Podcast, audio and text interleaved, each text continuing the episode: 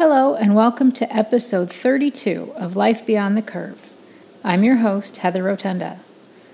Dr. Justin Dick of Clear Life Scoliosis Reduction and Chiropractic in Huntersville, North Carolina, is back with us today to discuss the topic What is dextroscoliosis?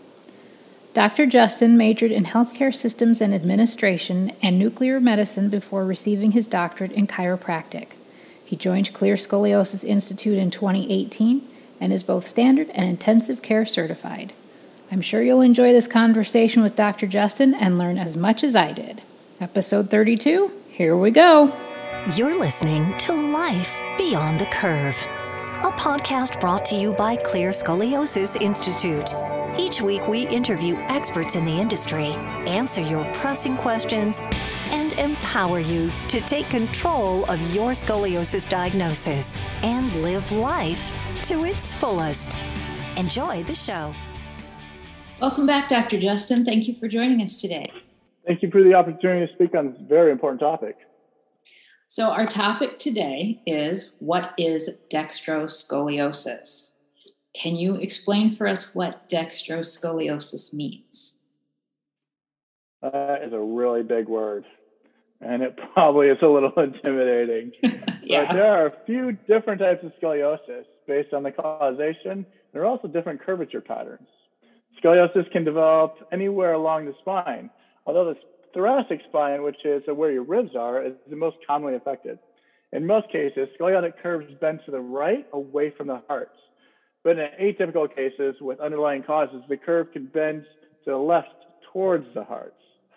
So it impacts the heart a little bit more. Scoliosis is an abnormal sideways spinal curvature with rotation and a minimum Cobb angle measurement of 10 degrees.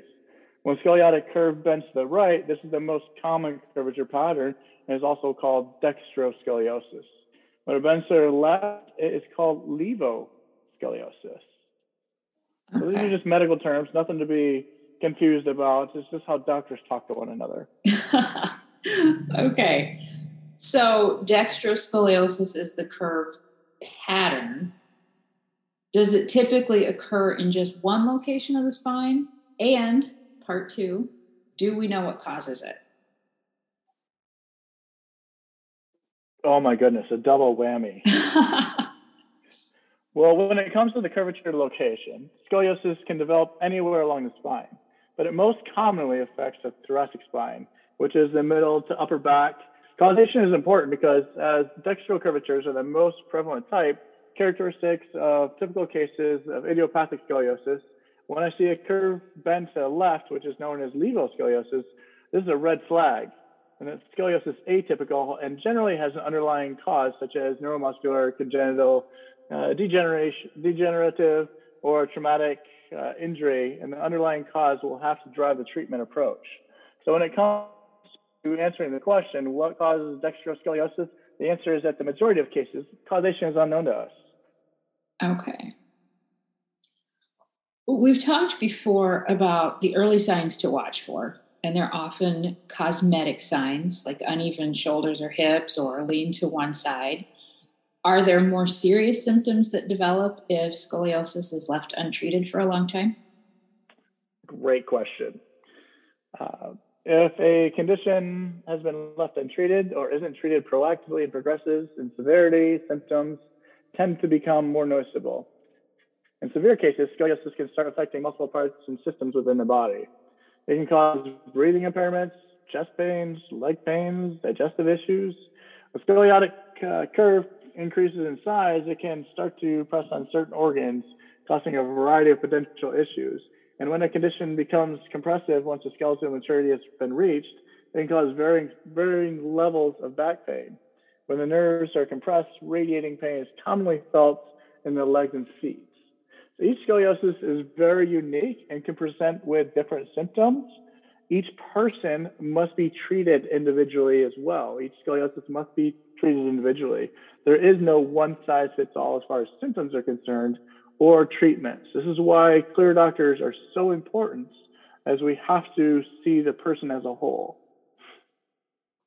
Okay. So, you know, that's very helpful. I've gotten questions from scoliosis patients saying, you know, my I am having problems with my lungs or my stomach and could it be because of my scoliosis and apparently the simple answer is yes great answer okay how is dextroscoliosis treated at clear life scoliosis and chiropractic can you walk us through the process starting with the patient's first phone call to your clinic of course of course this first phone call is the most important phone call that we have.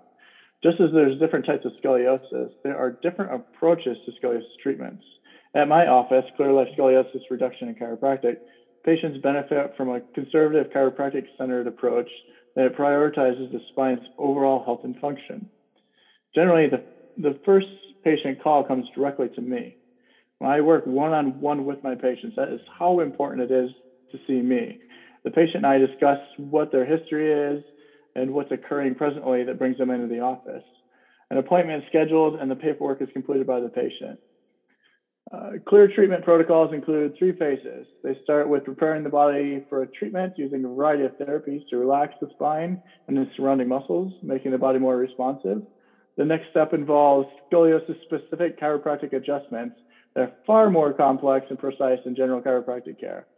These feature the use of advanced mechanical adjusting instruments designed to achieve gentle but precise corrective results.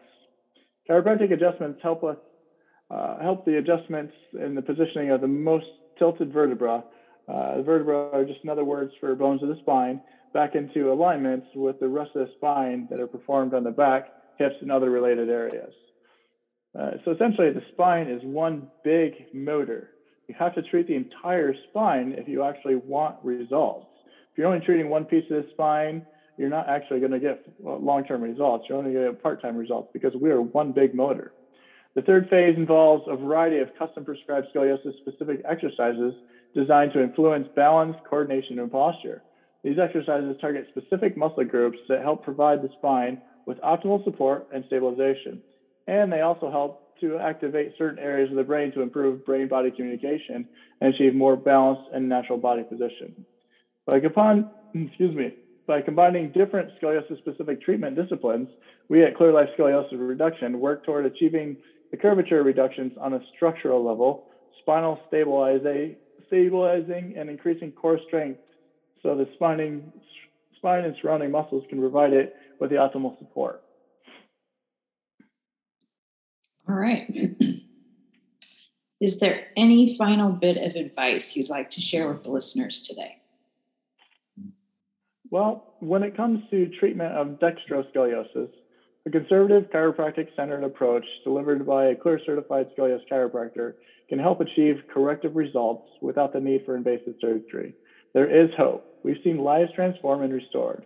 When modern medicine says it's impossible, we've seen overcomers. That's wonderful. Thank you for joining us today, Dr. Justin. It's always a pleasure. We look forward to having you back on Life Beyond the Curve. Thank you. If you've received a diagnosis and want to pursue alternative treatment, go to clear-institute.org and click on the purple Find a Doctor button at the top of the page, search by your location, and find the doctor nearest you. More to come next week.